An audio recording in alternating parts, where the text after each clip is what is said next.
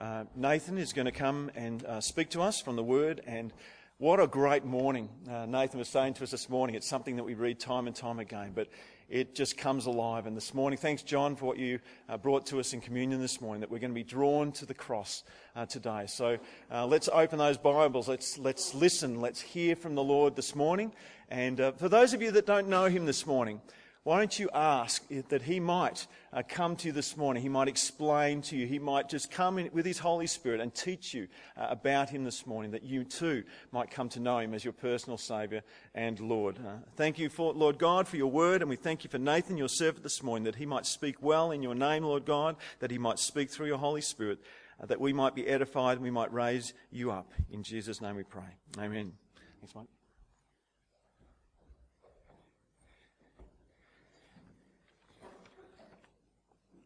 Well, good morning. It's my privilege today to look at a very uh, significant passage in the Gospel of Luke. For those of you who are visiting today, we've been working through the Gospel of Luke over the last twenty or so weeks, and we've got to the, the point in this particular book, which is a climax for the work and ministry of Jesus. Before we open the text and look at Luke twenty-three, I just want to ask you a, a couple of questions or some observations. We all become very familiar with different aspects in life, don't we? Uh, I've noticed this uh, recently as we've just gone through that tumultuous time in our lives where we take three teenage learner drivers and move them to the nirvana state of P-platers, and then on into further escapades behind the wheel. Now what you notice is when you take a learner-driver and you, you start teaching a, a learner-driver how to drive, that everything around them is uh, new. Every aspect of the skill of learning to drive is new, but as you go along the process over a couple of years, familiarity becomes part of the process. The driver becomes very familiar with the steering wheel and the distance to brake and the oncoming traffic, the indicators. If they're using a manual, hopefully they're becoming familiar with the skill of changing gear. But you know what happens, uh, that learnt process become very familiar. Reminds me of a time actually um, where familiarity became something rather humorous in my life. We had just recently moved to uh, the States, and as you're aware, in, in that particular country they drive on a different side of the road and the cars are set up quite differently. I'd just been recently into the bank and... and um, I don't know about you, but normally when I go into the bank, it's about an issue, so you've got things mulling through your mind. And I moved out of the, the bank into the car park and hopped into the car to drive home. And I looked at it, and I sat in the seat, and I said, "Where's the steering wheel gone?" And then it dawned on me, I was sitting in the right-hand seat. The familiarity of years of driving had taught me that's where the steering wheel should have been. So I hopped up, very sheepishly walked around the car, got into the left-hand side and drove off. So we become familiar with things. Sometimes familiarity can actually lead to contempt. I'll give you an example of that, for instance. How many times have you driven perhaps to work along a certain road? And you, as you drive along that certain road, you just become so familiar with it, you perhaps miss the red light or the stop sign or the strategically placed speed camera on the left-hand side of the road. Your familiarity thinks, oh, I'm not going to get caught, because I've done this a thousand times before. And I think sometimes this has been in my experience this week as I look at the crucifixion of Christ. That sometimes familiarity takes away the absolute richness of what Christ has done. I would implore you today, don't get sick of looking at the cross. Don't become so familiar with these scriptures that it starts to mean nothing.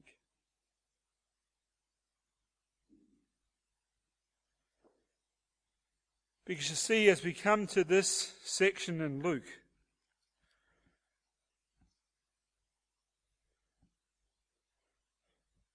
we see a combination of what Jesus has brought his disciples to. You see, a combination of the purpose of why he came to earth. He starts that in chapter nine, verse twenty-one, where shortly after Peter confesses that you are the Christ, the Son of the living God, Jesus says this, and he strictly charged and commanded them, his disciples, to, to tell this to no one, that is his confession, saying, the Son of Man must suffer many things, be rejected by the elders and chief priests and scribes, and be killed. On the third day he will be raised. Prediction number one. A little bit further later in that same chapter, after Jesus has said, hey, if you want to follow me, take up your cross and follow me. It's going to cost. You're going to have to lose your life to save your life. You're, you're not going to be ashamed of me or my words.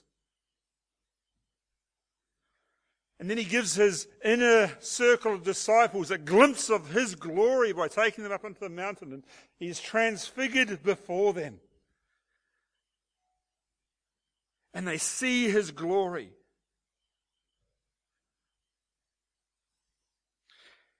And then Jesus says, says this, but while they were marveling at everything he was doing, verse forty-three of chapter nine, let these words sink into your ears. The Son of Man is about to be delivered into the hands of men.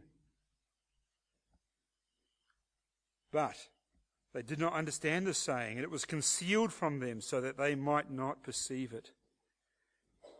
And they were afraid to ask him about this saying.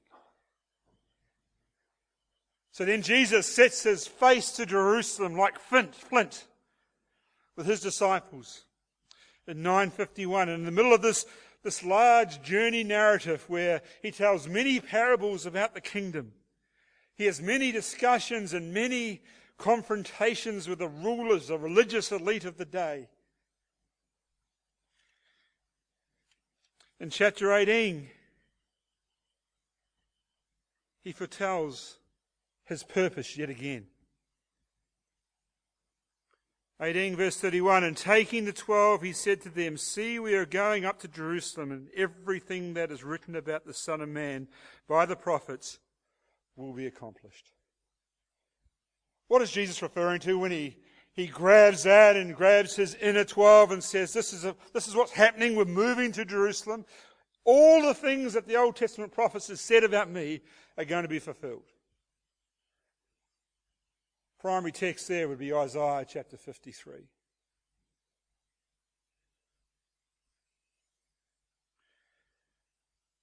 It says, for he will be delivered over to the Gentiles, and he will be mocked and shamefully treated and spat upon. And after flogging him, they will kill him, and on the third day he will rise. Verse thirty-four, but they understood none of these things. Jesus purposely concealed to his disciples the true purpose of what was about to happen. The saying was hidden from them, and they did not grasp what he was saying. You say, why? These men were going to experience it firsthand. These men were going to be placed in a position where he takes the Passover and says, this Passover represents what is about to occur in the next three days. This Passover that re- represents redemption and atonement and those things is going to be superseded by my act of grace and love.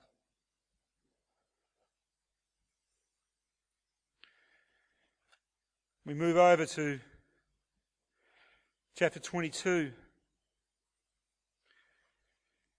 He's just instituted the Passover. He just said, hey, this bread, this wine, this cup, it's a sign of the new covenant. Always do this in remembrance of me. And then verse twenty-two of chapter twenty-two, for me, stands out like a beacon. An absolute beacon. Verse twenty-one says this, but behold, the hand of him who betrays me is with me on the table. So in this intimate, beautiful moment, there is a betrayer. We know him as Judas. But listen to the next verse.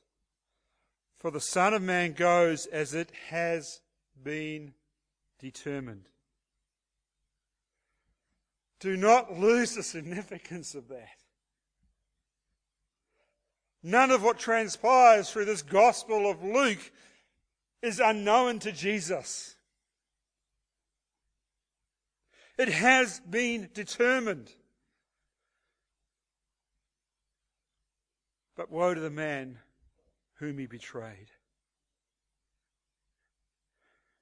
So what is about to happen does not take Jesus by surprise.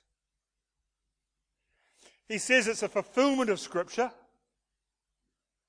It's in God's preordained plan. And if you want another verse, go over to Acts twenty-two, uh, Acts two, verse twenty-two. Same writer, Luke, post the crucifixion, says this about it. So these are two easy things to remember, eh? Luke twenty-two, twenty-two, Acts twenty-two, twenty-two. Good for those who like numbers.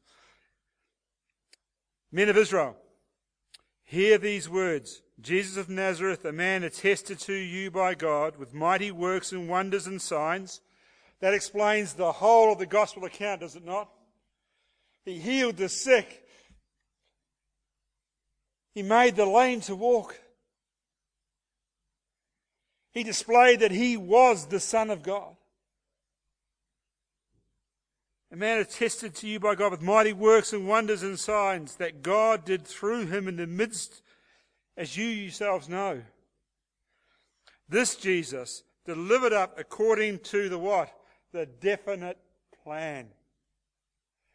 Luke uses exactly the same word as he does in two twenty-two, as he does here in Acts, looking back to the cross. This was God's definite plan. And how do we know how definite it was?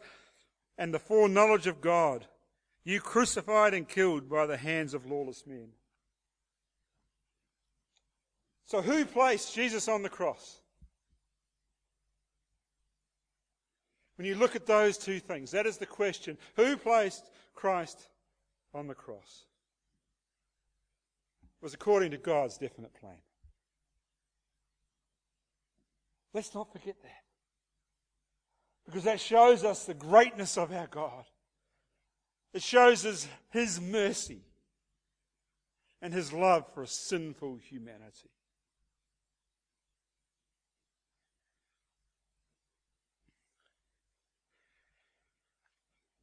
The ever-present mission of Jesus, let us never forget, was the cross.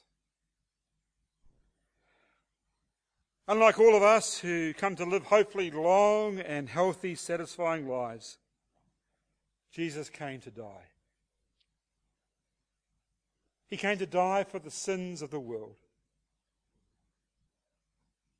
The shadow of the cross never left the landscape of his life. When he set his face like flint to go to Jerusalem, it was in light of the shadow of the cross. Let's read together Luke chapter twenty-three, starting at verse twenty-six. So I'll just read I'm going to break this into three parts today. We're going to look at the road to Calvary. We'll look at the interaction as Jesus and the two criminals are crucified at Calvary. And then we'll look at the death of Jesus. And in the end, we're going to conclude why. Why did God have this definite plan, and what impact is that for you and I? Because it's the most significant question in the history of the world. So let's read these first few verses together. Verse twenty-six.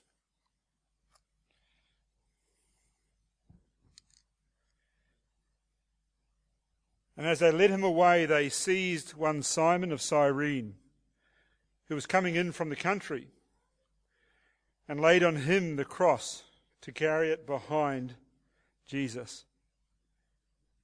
And there followed him a great multitude of the people and of the women who were mourning and lamenting for him. And turning to them, Jesus said, Daughters of Jerusalem, do not weep for me, but weep for yourselves and for your children. For behold, the days are coming when they will say, Blessed are the barren and the wombs that never bore and the breasts that never nursed. Then they will begin to say to the mountains, Fall on us, and to the hills, cover us. For if they do these things when the wood is green, what will happen when it is dry?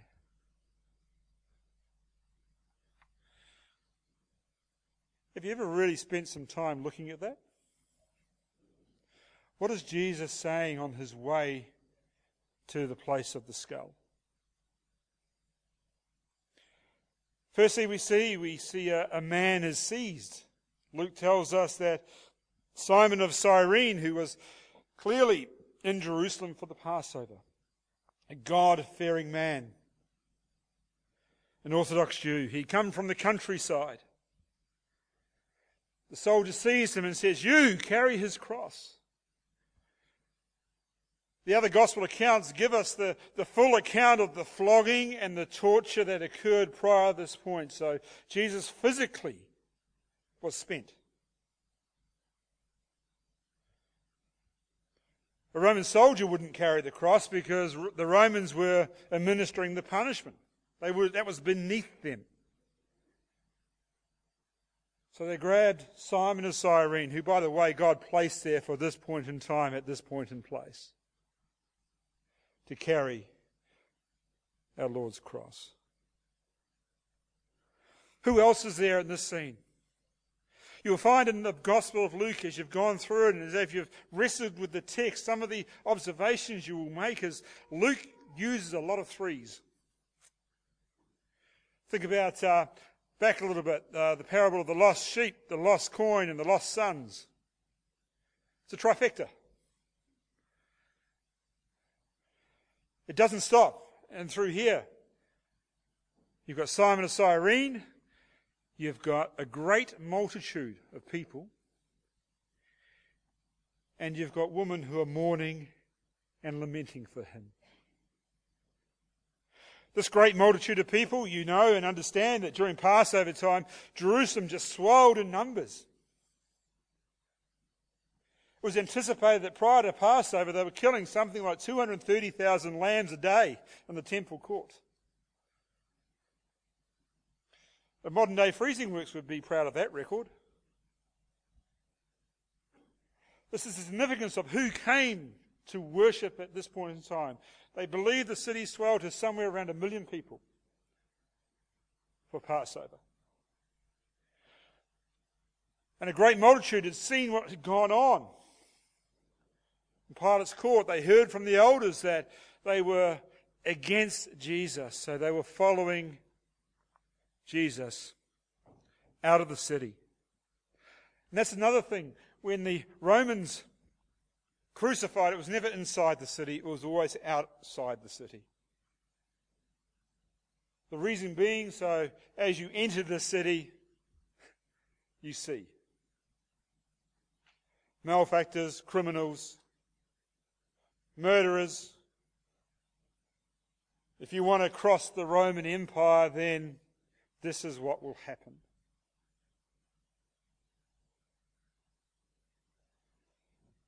And you know, crucifixion was nothing new. Sometimes I think in our familiarity with this story, we think Jesus was the only person in history crucified. It is anticipated that they crucified around twenty thousand people a year.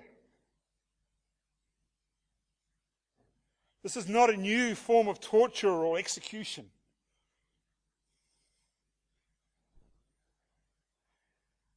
So it was a well-known practice. A well-known practice that was full of agony, pain, suffering. It was torture personified. And we see these three people, Simon of Cyrene, who humbly carried the cross, a great multitude following just to see what would happen, and women who are mourning and lamenting. Have any of you been in the Middle East when a funeral dirge is going on? No, I didn't think so. It's loud.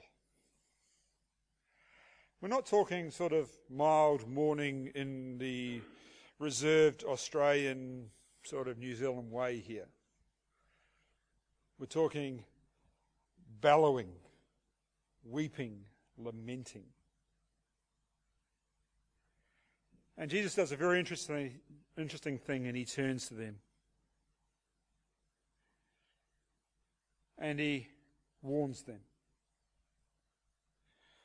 These daughters of Jerusalem become a metaphor for the nation. The term daughters of Jerusalem is not used that often throughout the scriptures. We came across it when we did the Song of Songs at the start of the year, and this is about the only other time.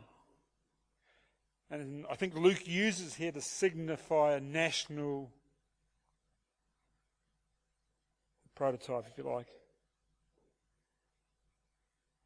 And he says, don't weep. Don't wait for me. Judgment's coming. Don't weep. Because it'd be more blessed if you were barren, more blessed if your womb had never born, or your breast had never nursed a child. It's a great reversal here. Because right throughout the Old Testament, barrenness and things like that was considered something to be abhorred. That God was withholding favour. But here, Jesus says, when this judgment comes, it would be better if you didn't have the burden of children. And then he turns to them and quotes directly out of Hosea ten verse eight. Then they will begin to say to the mountains, fall on us, and to the hills, cover us. For if they do these things when the wood is green, what will happen when it is dry? The quote out of Hosea is an interesting quote because it's there that God passes judgment upon the nation, upon Israel and Samaria. He passes judgment on them for their idolatry.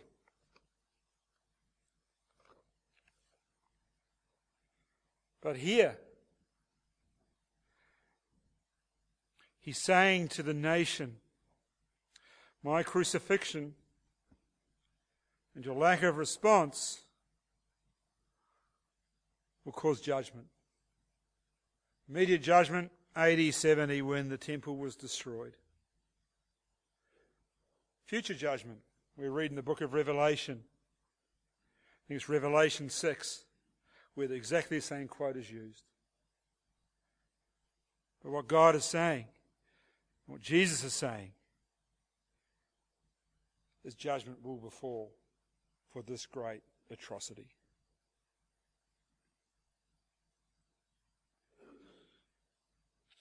Let's read verse thirty-two through forty-three.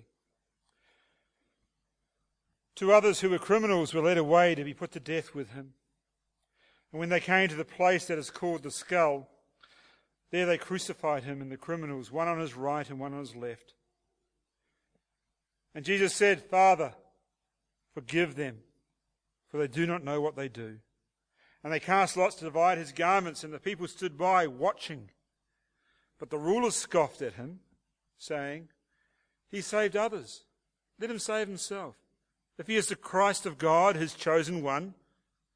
The soldiers also mocked him, coming up and offering him sour wine and saying, If you are the King of the Jews, save yourself. There was also an inscription over him, This is the King of the Jews. One of the criminals who were hanged rallied at him, saying, Are you not the Christ? Save yourself and us. But the other ridiculed him, saying, Do you not fear God, since you are under the same sentence of condemnation? And we indeed justly, for we are receiving the due reward for our deeds, but this man has done nothing wrong. And he said, Jesus, remember me when you come into my kingdom, into your kingdom. And he said to him, Truly I say to you, today you will be with me in paradise. All the gospel accounts give us pictures of the crucifixion. All the gospel accounts give us pictures of Jesus' clothes being divided, the mocking of Jesus. At his death we'll see the cosmic signs.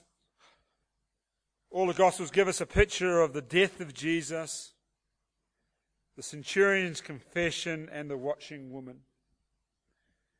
What is unique to, to Luke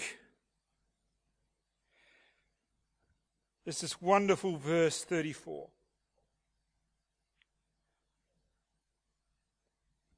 As he was being crucified, he turned to his executioners and says, Father, forgive them, for they do not know what they do.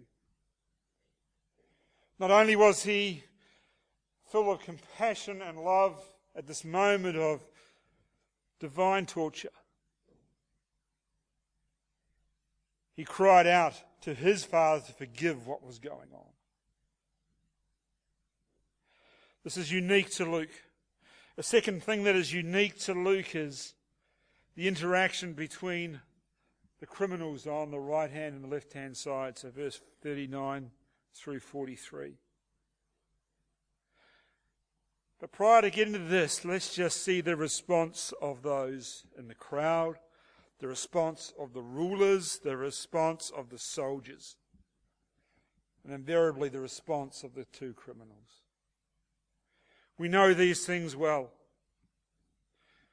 Luke doesn't name Golgotha, he doesn't name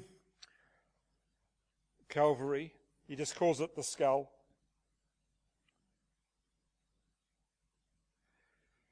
What are the people doing? They're watching. Verse thirty-five, they stood by just watching the scene. What are the rulers doing? The religious elite. The Sanhedrin, the Pharisees, the Sadducees. What were they doing? Read it. They scoffed at him. Now, our English doesn't do justice to this word. You think of the vilest type of cursing and the vilest type of blasphemy that you could say to a person. You know, something like, oh, you're just an Australian. No, it's not quite that vile. It's a little bit deeper than that. You think about the vilest type of thing that could be said. This is the heart of what is going on with this scoffing. There's only one other place in Luke, there's only one other place in the New Testament this word is used. Funny enough, it's by Luke. And it's in Luke sixteen, and we discussed it not so long ago. Jesus had just given instructions on um, to be generous with money. The Pharisees turned to Jesus. They heard these things and they scoffed at him because they were lovers of money. Luke sixteen, thirteen or fourteen, something like that. It's the same intent, hatred. And they scoffed by blasphemy even further, saying, well, hey, you talked about saving others. Save yourself. If you're really the Christ.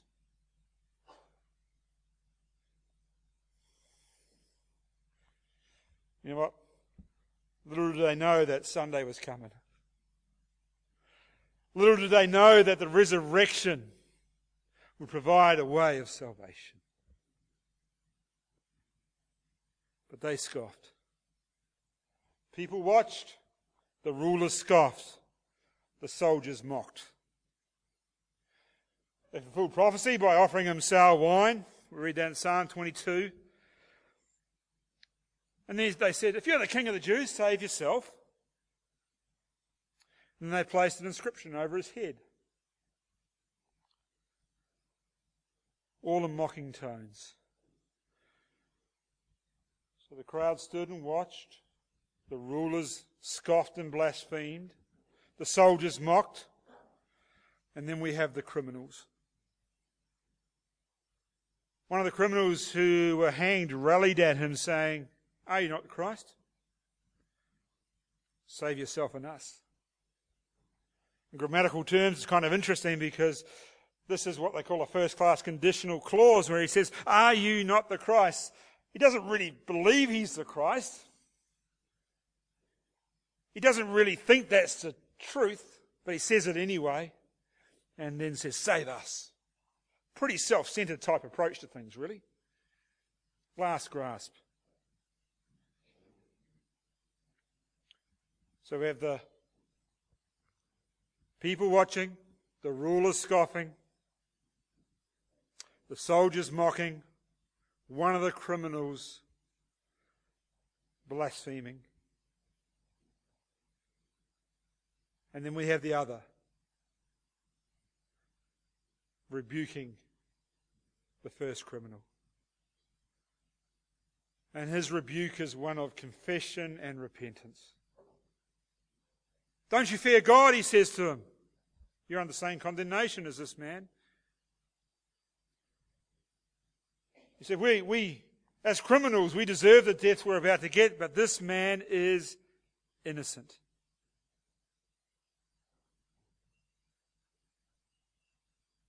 This man is innocent. This man has done nothing wrong. This is the sixth time in this passage, in this very brief passage, that the innocence of Jesus is attested to. Pilate did it a couple of times. On the third time, the, he gave in to the crowd. Herod did it a couple of times. He's innocent. And now, the criminal was saying the same thing. And then he says a request, "Jesus, remember me when you come into your kingdom."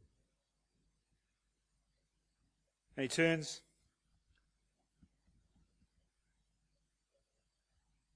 And grants grace that superabounds my understanding.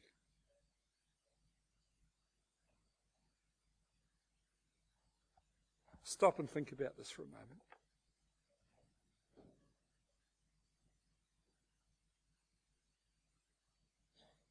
Jesus turns as he is in agony on the cross. And he grants forgiveness. Immediate forgiveness. For the sin of that criminal.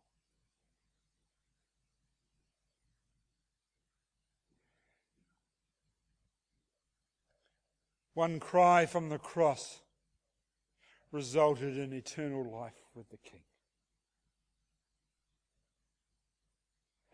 It's the same for you and I. When we cry out in repentance and confession of our own sin, the Lord saves instantly. Let that provide hope.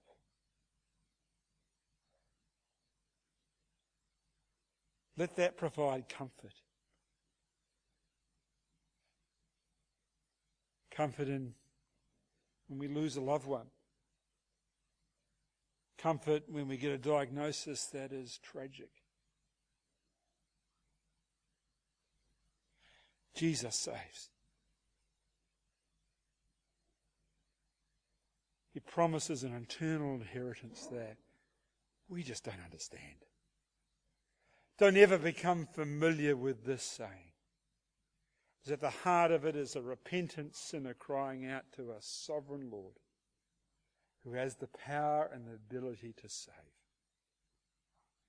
Now, you may be here today, you may not know the power of forgiveness. Jesus can forgive it all.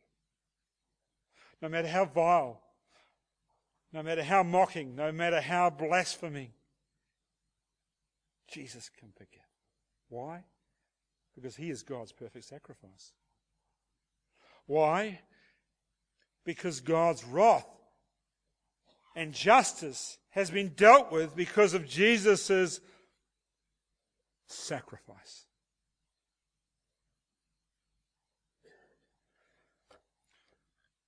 Let's read verse forty-four through forty-nine. It was now about sixth hour, and was darkness was over the whole land until the ninth hour, while the sun's light faded, and the curtain of the temple was torn in two. Then Jesus, calling out with a loud voice, said, "Father, into your hands I commit my spirit." And having said this, he breathed his last.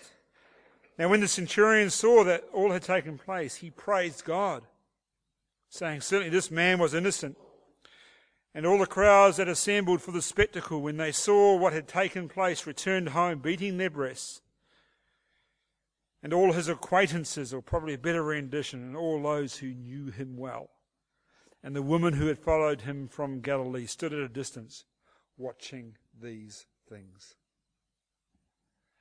This is the death of Jesus. The cosmic sign is that the, the place went dark for three hours. The cosmic sign is that the temple veil was rent in two.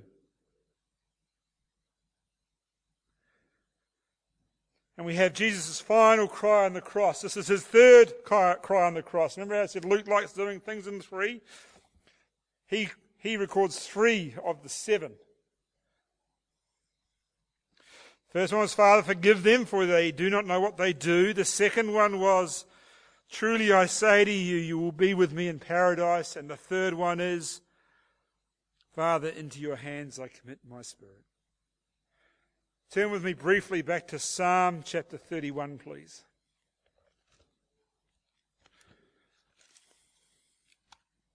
I just want to read a few verses from Psalm thirty-one. It's the Psalm of David. "In you, O Lord, do I take refuge. Let me never be put to shame. In your righteousness deliver me. Incline your ear to me. Rescue me speedily. Be a rock of refuge for me, a strong fortress to save me. For you are my rock and my fortress, and for your no- name's sake you lead me and guide me. You take me out of the net that, that they have hidden for me, for you are my refuge. Into your hand I commit my spirit.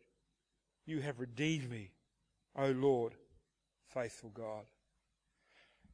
Jesus uses Psalm thirty-one in his last cry on the cross. And this is significant, because the same assurance that David received from writing this psalm while he was under trial, Jesus affirms in his death. His Father is the rightful and faithful, just God. When Jesus says, "Into your hands I commit my spirit," he's saying, "I know your definite plan. I know I will rise again." And he's trusting faithfully that God will do this. Jesus knew that his atonement for sin was part of God's definite plan for the salvation of fallen mankind. And after quoting this psalm, he breathed his last, resting on the faithfulness of God and his definite plan. Let's just look at the responses. We have a Roman centurion, a Gentile, praising God. What? How does that work?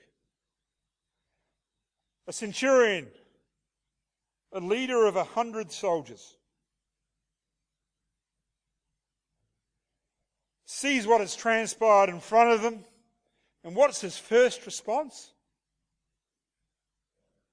Not one of mocking, is it? It's not one of blasphemy. It's one of praise. He got it.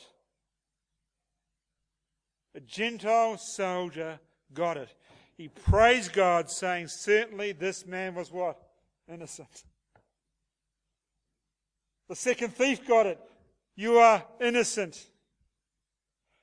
This soldier and the thief acted on their convictions, unlike Pilate and Herod, who said, yeah, you're innocent, but I'm still just going to hand you over to the mob.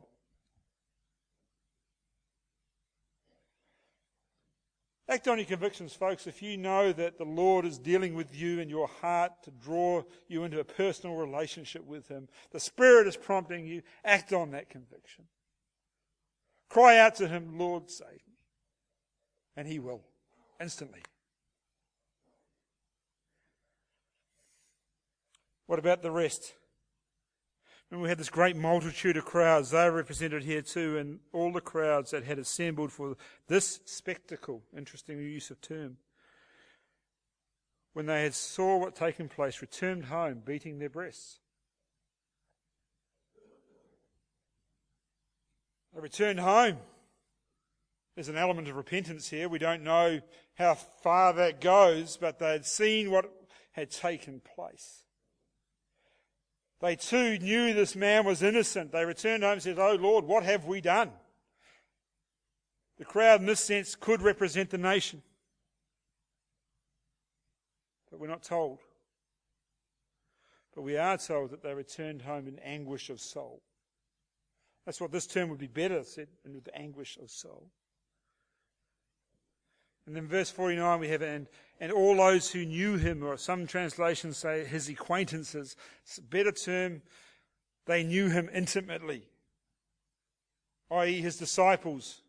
Maybe not the twelve, but those, you know, he sent out seventy-two, he sent out more than just twelve. Those who knew him intimately, and the woman who had followed him from Galilee stood at a distance watching these things. So his disciples and the woman watched. Observed what is going on. So, simple question to conclude. Why did Jesus die?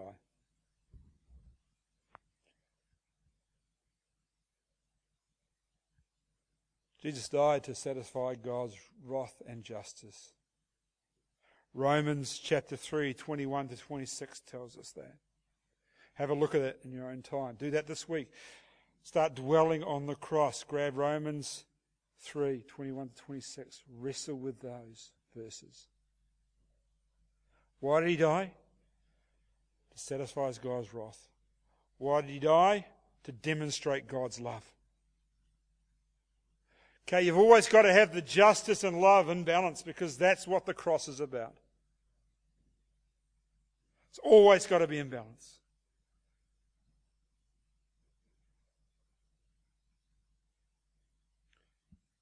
So let's not be familiar with this. Let's marvel at this. Let's marvel at this like the centurion who praised God. Let's marvel at this like the criminal who laid it all at the feet of Jesus. Let's watch like his disciples and the woman and take it in. That this act on the cross frees us from our sin if we put our faith and trust in Him.